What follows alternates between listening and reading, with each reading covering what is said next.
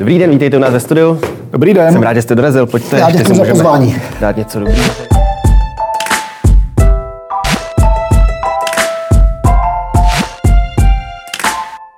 Dobrý den, vítejte u nové epizody pořadu Kapitola, kde je dnešním hostem Jakub Lepš, politolog, amerikanista, vysokoškolský pedagog z University of New York in Prague. Pane Lepši, dobrý den, děkuji, že jste dorazil.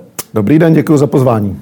Když natáčíme, už je to téměř den po tom, co Joe Biden složil slavnostní přísahu, stal se 46. prezidentem Spojených států amerických.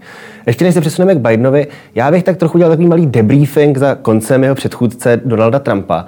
Eh, Donalda Trumpa asi teď v posledních týdnech proslavilo hlavně dění v americkém kapitolu 6. nebo 7. ledna, kdy tam vtrhli příznivci Donalda Trumpa, trošičku tam rabovali, ukradli tam nějaké předměty, byly to různé bizarní fotky muže v bizoním oblečku, které obletěly svět. Když si schrneme to Trumpovo odcházení z úřadu, které bylo takové poměrně netradiční, bude to to, co tady zůstane jako nějaký odkaz za Donaldem Trumpem, nebo jsou tam i nějaké světlé momenty toho, že si s odhledem třeba 10-20 let budeme moct říct, ale jo, ten člověk byl dost své rázný, ale zanechal tady za sebou alespoň něco, co můžeme hodnotit pozitivně. Tak celkově řečeno, já se domnívám, že americká historie bude Trumpa a spravedlivě hodnotit jako jednoho z nejhorších a nejneúspěšnějších prezidentů. Mm. Já se s dovolením vrátím do doby, kdy byl zvolen a kdy kandidoval. Eh, on kandidoval jakožto anti-establishmentový kandidát. On v zásadě prostřednictvím toho, že v politickým stranám ve Spojených státech na základě jejich vlastního rozhodnutí eh, vybírají kandidáty do prezidentských i dalších voleb eh, v zásadě voliči, mm. tak oni to mají od 70. let minulého století, kde drtivá většina delegátů těch letních sněmů jsou voliči, eh, tak oni nebyli schopni zabránit tomu, republikáni, nástupu Donalda Trumpa do té pozice jejich kandidáta. Mm-hmm. Drtivá většina představitelů, vrcholných představitelů republikánské strany se nepřála, ale on prostě vyhrál primárky. Přicházel s, se zprávou v zásadě, já jsem proti establishmentu, nejenom proti tomu demokratickému, ale v zásadě i proti tomu republikánskému. Mm-hmm. Washington špatně. Takže já jsem zvenku. Deep state. Žumpa, deep state, tohleto to, to chce někoho zvenku, někoho, kdo tam opravdu přinese svěží vítr, to jsem já. Já, jenom já, tak to říkal hmm. na tom sněmu republikánské strany v létě 2016. Eh, a on kandidoval na platformě, která byla velmi populistická a jenom částečně republikánská. Samozřejmě snižování daní, podpora armády eh, a tak dále, republikánská témata, ale zároveň, teď on bojoval proti ekonomické globalizaci, proti volnému obchodu, hmm. témata tradičně, témata republikánská. On byl jasný představitel protekcionismu. Hmm. Já jsem to komentoval jeho inaugurační projev eh, to vypadá, jako když eh, byl zvolen odborářský vůdce prezidentem, tak on mluvil, postavíme znovu továrny, nejenom zlá Čína, zlá Japonsko, zlá Evropa, ti to všichni jsou na nás, američani, zlí a my se obráníme tomu, ať už fyzickými zdmi, imigrace na hranici s Mexikem, nebo pomyslnými zdmi, zavedeme tarify, eh, aby nám ti ostatní ten vnější svět neubližoval. Přitom Amerika je tvůrcem toho, jak mm. světový přinejmenším hospodářský systém nadále vypadá. Amerika je hlavním tahounem toho, nebo těch snah Eh, jak ten svět má vypadat. Takže byl to netradiční republikán, který přišel s nějakou směskou populistických slibů a v zásadě z pohledu těch jeho slibů jeho voliči mohli být eh, v loňském roce relativně spokojeni. Řadu těch věcí, které jim slíbil, tak, eh, tak dodržel. Zeď na hranici s Mexikem aspoň částečně budoval a zkoušel budovat více, než co mu kongres povolil. Zrušil naftu, dohodu o zóně volného obchodu v Severní Americe nahradil jinou dohodou USMCA v zásadě stejnou, ale, ale hmm. voličům to prodával tu špatnou naftu, já jsem utnul a udělal jsem novou smlouvu. Vystoupil z pařížské dohody o boji proti klimatu, eh, stáhnul Spojené státy z mezinárodní dohody o eh, Iránu a tak dále.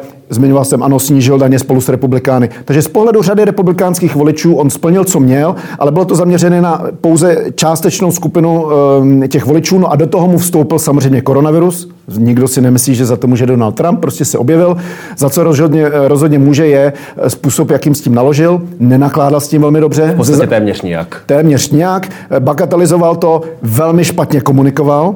Eh, takže ze začátku, když přijde takováto věc typu 11. září nebo přijde virus z venku, eh, tak spíš to tu Ameriku semkne po 11. září jednoznačně, ale i tady. To byl jediný moment, kdy on se začal blížit eh, v, ve spodměrovaných eh, průzkumech veřejného mínění 50% popularitě ze spoda na jaře nebo koncem zimy 2020. Nicméně jeho komunikační neschopnost, jeho úvahy o tom, že si máme dávat nějaký, nějakou chemikáli do žíle a tak dále, zjevná neschopnost spolupracovat s věci, bagatelizace mu podkopla nohy. Samozřejmě to mělo dopady na stav stav ekonomiky, ten koronavirus. Mm.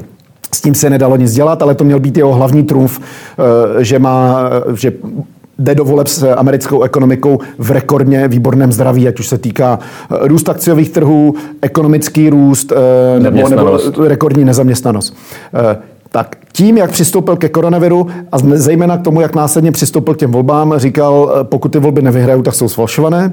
Následně, po té, co ty volby opravdu prohrál, tak eh, bojoval velmi zase neschopně, eh, velmi neobratně eh, s tou situací, zkoušel to zvrátit za pomoci nešikovných právníků, principem hlavně dejme hodně soudních podnětů na neplatnost těch voleb, ale to byly někdy to šlo ke špatným soudům, bylo to hmm. špatně připravené, špatně komunikované, takže on by, on by měl problém, co se týče vstupu do historie, i kdyby nedošlo 6.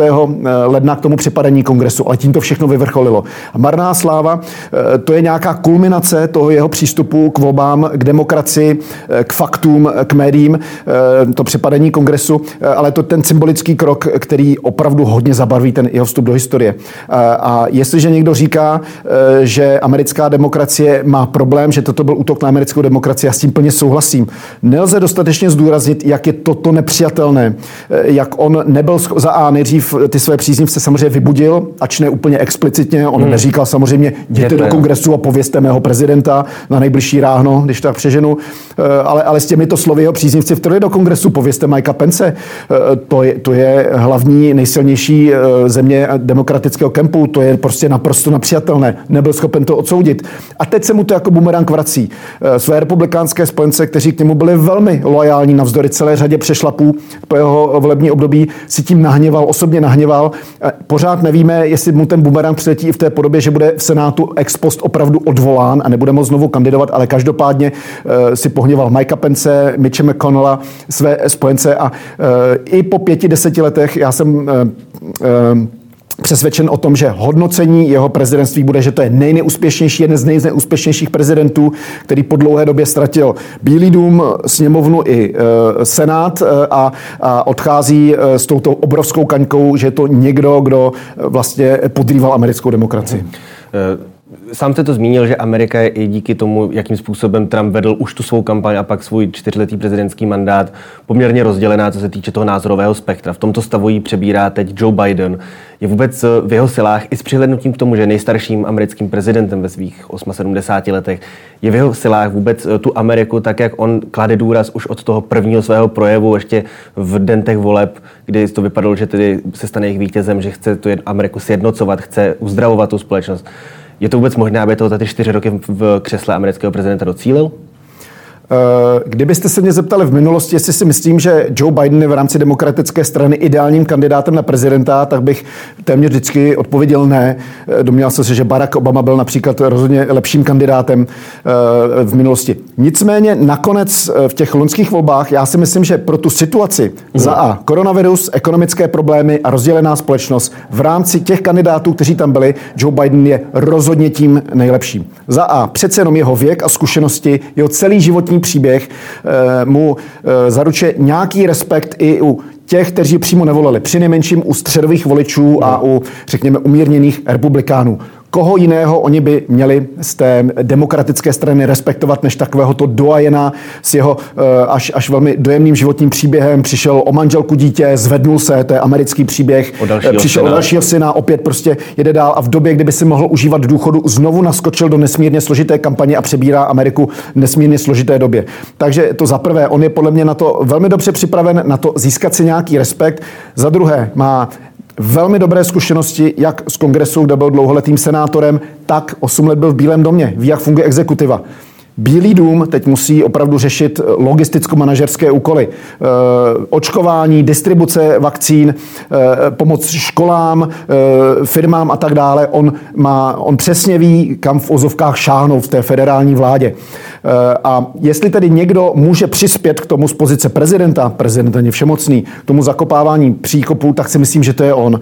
Jsou i určité známky, že přinejmenším část republikánské strany mu v tom chce pomoct konečně, že bude nějaký, aspoň na nějakou dobu nějaká spolupráce mm. demokratů a republikánů v poslední době eh, a mnoha letech věc téměř nevýdaná. Ta Amerika je rozpolcená jak lidé ve společnosti, tak ta politická scéna. Ona se to navzájem jak si přikrmuje. Rozpolcenost společnosti eh, krmí rozpolcenost politiků A jejich rozpolcenost zpátky krmí rozpolcenost společnosti. Je to daleko více než v minulosti, v 70. letech. Kruh. Je to začarovaný kruh. V minulých letech, eh, v minulosti v 70. letech bylo běžné, že v průměru demokraté hlasovali z eh, demokraty v kongresu třeba v 70% případů, čili samozřejmě většinově, to je republikáni, ale ve 30% případů tam byla řada hlasování, kde to šlo napříč těmi stranami. Mm. To je věc, která téměř vymizela.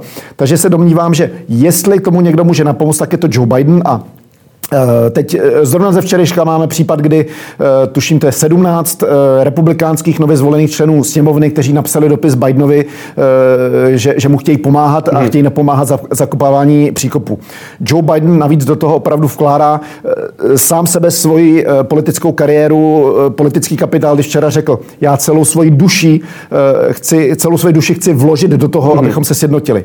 A e, nemalujme si tady nějaké e, červánky na zeď ohledně toho, že on je schopen oslovit to tvrdé jádro Trumpových voličů. Tam zbývá práce pro republikánskou stranu. Já bych hrozně moc doufal, že zejména v této atmosféře jakési národní krize, ať už koronavirové nebo krize důvěry v demokracii, ti republikáni udělají státnický krok většina z demokrat, eh, republikánů dělá státnický krok, eh, poškodí alespoň částečně své renomé u toho tvrdého jádra Donalda Trumpa eh, a budou ochotní se od Trumpa v té či oné podobě odstřihnout. Budou spolupracovat na tom, aby procházela Bidenovi nějaká nějaká legislativa a, a nebudou proti němu vystupovat z pozic, vy jste někdo, kdo ukradl Donaldu Trumpovi volby. Eh, je jasné, že to pro ně není jednoduché. Eh, oni musí myslet eh, celá sněmovna za dva roky, hmm. kdo chce kandidovat znova pokračovat ve sněmovně. Za dva roky všichni budou čelit primárkám republikánským, kde se snadno mohou vyskytnout kandidáti podporovaní Trumpem, kteří označí, vy jste zráci, vy jste zradili našeho prezidenta Trumpa, našeho hmm. republikánského prezidenta Trumpa, tady my stavíme vyzivatele v primárkách v tom či onom volebním okrsku v tom či onom státě někoho, kdo bude lépe zastupovat republikánské trumpovské hodnoty ve Washingtonu a může se jim to vrátit jako bumerang, tak jako se třeba řadě demokratů vrátil jako bumerang, když podpořili eh, v kongresu Obamacare, čili Obamovu hmm. zdravotní reformu. Dospěli k názoru, že to je státotvorné řešení, věděli, že to je nepopulární a pak prohráli volby. Ale já doufám, že ty náznaky jsou, že republikáni si e, dospějí k závěru, že v dlouhodobém období je v jejich zájmu se od Trumpa odstřihnout, vrátit se k nějakému více reganovskému pojetí, říká se široký, eh, široký eh, tent, tak široký stan, eh, kde najdou místo jak ti umírněnější voliči, tak ty, ti víc konzervativní, protože nejhorší řešení pro Ameriku a konec konců i pro republikánskou stranu je 5, 10, 15, 20, 30 milionů Trumpových voličů, kteří nemají ani třeba důvěru v některé republikánské představitele, eh, už vůbec eh, nemají důvěru v média, ve stávajícího prezidenta v proces voleb eh, a, a to, to by té zemi vůbec nesvědčilo. Takže ta země by se podle mě měla vrátit k tomu, že se republikáni a demokraté hádají o ideje, o ideologický přístup, hmm. ale nehádají se o tom, jestli jsou schopni uspořádat a dobře spočítat volby v tom či onom státě. Hmm. K samotnému Donaldu Trumpovi. Už když začal před těmi volbami, jak jste sám zmiňoval, eh, naznačovat, že pokud tedy on prohraje, tak ty volby byly nějakým způsobem sfalšované. Začalo se mluvit o tom, že svým způsobem si už chystá volební kampaň pro rok 2024, za čtyři roky. Eh, ta možnost toho, že by opět kandidoval, ucházel se o to místo toho frontrunnera za republikánskou stranu, je nejspíš už tedy mizivá. Je možné, že Trump by si udělal nějakou svou vlastní platformu, že by se vymezil proti tomu eh, dvoustranému modelu, který v Americe je a šel s nějakou nezávislou platformou založenou tady na těch jeho možných přís, mm-hmm. jeho fanoušcích, že by například se vrátil k tomu modelu, co měl, že by v televizním pořadu měl nějaký svůj vlastní tam talk show nebo mm-hmm. něco, kde by třeba glosoval a nabaloval na sebe další lidi. Mohlo by to ohrozit to klasické pojetí té americké politiky, tak jak ji známe? Mm-hmm. Eh, já si myslím, že je nějaká fáze Donalda Trumpa do toho 6. ledna a po 6. lednu. Mm. Do toho 6. ledna on se za každou cenu snažil zvrátit výsledek voleb, zůstat v Bílém domě a plánoval, že pokud to nevyjde, a on při nejmenším vnitřně věděl, že to nevyjde i, i v zákulisí, jak si říkal, kdyby ty volby byly férové, tak bych byl vyhrál, už neříkal, volby by byly ukradeny mezi svými poradci eh, a plánoval, že se vrátí. Přesně dle tady toho scénáře. Eh, bude vystupovat někde v televizi, bude samozřejmě dál působit na svém Twitteru, počítal s tím, že mu Twitter zůstane v ten moment. Eh, nic nenasvědčilo, že by neměl mít možnost působit na Twitteru eh, a, a bude se připravovat eh, možnou kandidaturu v roce 2024 jakožto pro něj jedinou, jediný možný způsob, jak odčinit tu obrovskou potupu, kterou hmm. pro něj ta prohra v listopadových volbách v roce 2020 byla. Tak to byl Donald Trump do 6. ledna.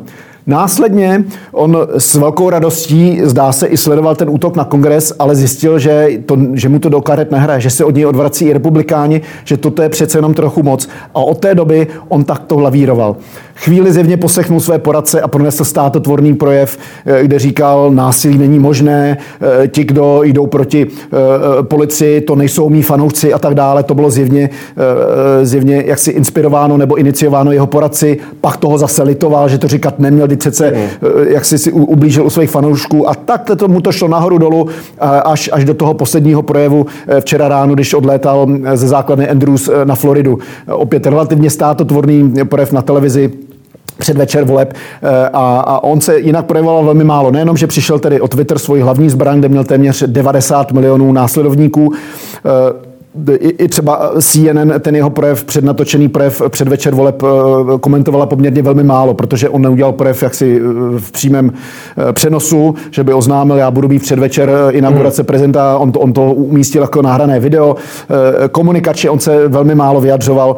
Některé úkony takové ty jakoby končící administrativy za ně dělal Mike Pence o své vlastní vůli. Takže on je teď nějak umenšený, je ve špatné náladě, situace, ten vývoj mu nehraje do karet, on trochu, trochu si ublížil u svých svých uh, příznivců toho tvrdého jádra a, a teď nepochybně čeká, jak dopadne proces impeachmentu v Senátu. Zdá se, že vyslechl své poradce, kteří mu řekli, pane prezidente nebo pane exprezidente, uh, teď se radši moc nevyjadřujte, protože jestli se chcete někdy vrátit do politiky, tak poslední, co potřebujete, je, abyste byl v Senátu obž, obviněn, respektive aby byla potvrzena obžaloba ze sněmovny. Vy jste byl ex post odstraněn jako prezident a nemohl znovu kandidovat do žádného federálního úřadu. Jsou třeba ex-prezidenti, kteří kandidovali do Senátu. Uh-huh. Andrew Johnson Johnson, který byl téměř impeachován, pak krátkou dobu působil v 19. století v Senátu. Pokud by byl ta obžaloba potvrzena sněmovnou, tak on nemůže kandidovat do žádného federálního úřadu. Takže on teď musí vyčkat, jak se k tomu postaví republikáni v Senátu. Je zajímavé, že se ozývají velmi silné hlasy, že toto pro republikány v Senátu bude volba svědomí. Tím oni jasně vysílají signál, ukládáme stranickou knížku do šuplíku, poslechneme si, z čeho sněmovna opravdu jak si doslova eh, obvinuje, eh, obžalovala prezidenta ohledně toho 6. ledna a pak budeme hlasovat dle svého svědomí. Tím si jak si otvírají, eh, otvírají dveře k tomu případně opravdu pro ten impeachment, pro potvrzení toho impeachmentu v Senátu hlasovat. Pokud ho Senát odvolá, tak si myslím, že samozřejmě on může mít nějakou popularitu u svých příznivců, mohl by působit jako nějaký třeba talk radio, politický disjockey, to je věc, která je v Americe populární, mm. Rush Limbo a další, ti mají miliony eh, příznivců, ale nemohl by zase se eh, přijmenčit na federální úrovni, eh, což je jeho ambice, nějak někam kandidovat. Pokud k tomu nedojde, on bude mít vrátka otevřená, já se domnívám, že dřív nebo později on si s tou myšlenkou kandidatury v roce 2024 začne znovu zahrávat a, a bude to starý známý Trump, volby mi byly ukradeny, toto je zločin, mý příznivci, zůstanete mi věrní a já i těm zlým republikánům ukážu. Hmm. On je velmi pomstychtivý a v zásadě i tak loajální osobu, jako byl Mike Pence, který čtyři roky, ukažte na jiného tak loajálního politika, který musel zjevně v soukromí spolknout takové věci hmm. ohledně Donalda Trumpa, co všechno musel obhajovat a potom Donald Trump ho označí za zbabělce, který není ochoten v kongresu zvrátit výsledek voleb, ač právní analýza říká, že k tomu samozřejmě nemá žádný nástroj. On je veřejně označen Donaldem Trumpem za zbabělce. Takže Donald Trump velmi trestá nelojalitu v rámci toho, co může eh, a, a pokud bude sproštěn eh, viny v Senátu, tak si myslím, že ta křivka jeho aktivity eh, půjde vzhůru, ale uvidíme. Bývalý republikánský prezident George Bush mladší, který byl 8 let v, v úřadu, končil velmi nepopulární, i když třeba v ten moment a vývoj války v Iráku byl relativně, hmm. relativně dobrý, tak ten třeba opravdu odešel do, do prezidentského důchodu a v zásadě až do dneška, víme, je to, je to tichý občan, který se téměř k ničemu nevyjadřuje. Eh, I tohle by mohlo být scénář, že Donald Trump bude tak zahořklý, ale já si myslím, že on spíše eh, trochu větší bojovník a pokud mu to situace umožní, tak bude chtít být veřejně aktivní. Mhm. Joe Biden včera po té inauguraci už stihl podepsat některé ty legislativní akty asi, sedm, asi v počtu 17 kusů. Je tam mezi tím něco, co jste vy zmiňoval, co Donald Trump například eh, odstoupil od té pařížské dohody nebo vystoupil ze Světové zdravotní organizace, což tedy eh, Biden revokoval, pozastavil stavbu té Trumpovy mm-hmm. hraniční zdi. Eh, Dá se z toho usuzovat něco o tom, jak aktivním bude Biden prezidentem, nebo tohle to jsou prostě věci, které dlouhodobě třeba byly i mezi demokraty a samotným Bidenem považováno za něco, co je prostě ten první krok, mělo to předpřipravené, jenom to napodepisoval mm. a teď bude nějak vést eh, ten úřad klidnějším způsobem, že to vlastně to hlavní, co i on slíbil svým voličům, tak si splnil a teď bude tedy postupovat hlavně tedy eh, k tomu koronaviru. Nemůžeme očekávat, že to bude velmi aktivní prezident, mm. který bude ty problémy řešit tak takhle jako na běžícím páse už od prvního momentu tak eh, to není poprvé, že nějaký prezidentský kandidát střeboval první den v úřadě, aby dodal váhu tomu, co říká, vzpomenu třeba Mitt Romney říkal, první den v úřadě mm. označím Čínu za manipulátora měnové politiky. První den, aby řekl, tohle to je tak důležité a já jsem tak zásadový, že ne, že to teď slíbím a pak to někdy splním, nesplním a budu se na někoho vymlouvat hned, co vstoupím do Bílého domu, tak e, podepíšu prezidentský výnos. E, to je rozdíl mezi legislativou, kterou schvaluje kongres a prezident dohromady a potom mi samozřejmě zase opět můžeš tak e, změnit, odvolat pouze kongres prezidentem dohromady. Tyto prezidentské výnosy popis, e, podepisují je čistě prezident, může zřídit například ministerstvo, může zřídit nějaký národní park nebo e, něco udělat, e, zavázat Spojené státy ke vstupu do nějaké organizace. Nevýhoda je, že tak, jak rychle je můžete přijmout, tak rychle může váš následovník opět jedním podpisem hmm. e, odvolat e, nebo změnit. E, a já to vnímám tak, že Joe Biden tím chce zdůraznit, potrhnout dvě věci. Možná dokonce tři. Za A. První předvolební sliby, za druhé, situace v Americe je natolik vážná eh, a ta Trumpova administrativa řadu věcí tak zkazila nebo zanedbala, že první den, první a druhý den, dneska v tom má pokračovat, musí hned konat. A za C vysílá signál, já jsem perfektně připraven vládnout, já jsem perfektně připraven vládnout od prvního dne eh, a, a mám všechno pod kontrolou, jak si manažersky z pohledu té vlády. Takže eh, napravuju hříchy Trumpovy administrativy, znovu vstupuju nebo zavazuju Spojené státy ke vstupu do pařížské dohody o, o boji s klimatem, eh, ruším ten nesmyslný projekt, populistický projekt budování zdi nebo plotu na hranicích s Mexikem, naprosto nezodpovědné vystupovat ze Světové zdravotnické organizace v době světové pandemie, jak jinak se máme postavit ke světovému zdravotnímu problému, než my jako státy budeme eh, spolupracovat navzdory třeba nějaké kritice Světové zdravotnické organizace, roli Číny v ní a tak dále, ale pojďme, pojďme ji kritizovat za to či ono, ale, ale nevystupujme. Eh, to není role Spojených států. Spojené státy mají být aktivní. Eh, a to tež praktické věci ohledně toho boje s koronavirem. Takže já, Joe Biden, vím, co mám dělat, vím, co dělat první den, pomožte mi v tom, noste stodní roušky tam, kde já to jako federální představitel, hlavní představitel federální vlády můžu nakázat, to, co Donald Trump třeba nechtěl. Teď si musíme utáhnout opasky a společně to zvládneme. Takže myslím tím, že vysílá tyto tři signály. Mhm. Zmínil jste Čínu eh, několikrát v této své odpovědi. Tam bych se chtěl zeptat, jestli jsou zde hlavně v té zahraniční politice Donalda Trumpa některé věci, na které by mohl Joe Biden i navzdory tedy názorovým střetům a ideologickým střetům mezi těmito dvěmi osobnostmi Trumpa a Bidena, jestli by mohl navázat. A konkrétně mi jde o to, že v vlastně téměř poslední den toho Trumpova mandátu ministr zahraničí Mike Pompeo vydal prohlášení, v kterém odsuzoval Čínu za páchání genocidy na ujgurské části mm. obyvatelstva, kde poměrně jasně řekl, že čínská vláda musí být eh, učiněna odpovědnou za to, co se v Číně děje. To je jedna věc. Mm. A druhou eh, poměrně významnou stopu v zahraniční politice Donalda Trumpa jsou ty Abraham Accords, mm. což jsou ty domluvy eh, nebo úmluvy mírové mezi arabskými zeměmi a Izraelem na Blízkém východě, do kterého se zapojí už i nějaké africké země, mm. tuším, že Súdán tam byl Maroko a, tam je. a Maroko. Eh, je tohle něco, kde by Biden, kdyby stálo za to říct, podívejte se, je to sice tady něco, co jsem zdědil po Trumpovi, ale je to natolik i za mě průchozí, že by se v tom mělo pokračovat? Mm. Já na úvod jenom zmíním, že Mike Pompeo je jedno z těch men, které se skloně, že by v budoucnu mohl mít ambice kandidovat eh, na prezidenta za republikánskou stranu. Myslím si, že i v tomto kontextu je potřeba číst to, co, to, co zaznělo, že alespoň teda na závěr svého působení jakožto ministr eh, zahraničí Spojených států se vůči Číně eh, vymezuje i nejenom vůči obchodnímu chování nebo chování v oblasti kybernetické bezpečnosti, ale lidská práva a, a to, co Čína například páchá tedy v Xinjiangu vůči Ujgurům. Já věřím tomu, opakovaně to zdůraznuju, že si myslím, že Joe Biden a demokraté tady navážou na Donalda Trumpa, že se poučili, že vůči Číně je potřeba postupovat uh, tvrději než v minulosti, že na Čínu dobré slovo uh, neplatí. A tak, jak Donald Trump byl velmi ostrý uh, vůči Číně v oblasti obchodní, zase celá právem, Čína prostě není korektní hráč, co se týče mezinárodního obchodu, nepřistupuje korektně k dodržování vlastnických práv, neposkytuje zahraničním firmám na svém území stejné ekonomické podmínky, jako tomu je recipročně například v Evropě nebo v Americe a že toto Bidenova administrativa vnímá, že je zcela v pořádku a správné v tom pokračovat. A jenom, že to roztáhne i na ty další tradiční oblasti vedle Xinjiangu, Tibet, stav demokracie v Hongkongu, samozřejmě dál tam je Tajvan, který jehož statut je nevyřešen, americký spojenec, ostrůvek na půl stát, na půl nestát, jehož vlastně přežití garantuje a zavazuje k tomu amerického prezidenta i, i ten zákon z roku 1979 Taiwan Relations Act, který říká, mm. bezpečnost Tajvanu musí být zajištěna a, a naopak Čína jednoznačně říká, Tajvan musí být v té či oné podobě spoj, spojen znovu s Čínou, tak jako se to stalo v Makau, tak jako se stalo v Hongkongu a tak jako součástí Číny je zmiňovaný Xinjiang nebo Tibet, sen o, o té sjednocené Velké Číně.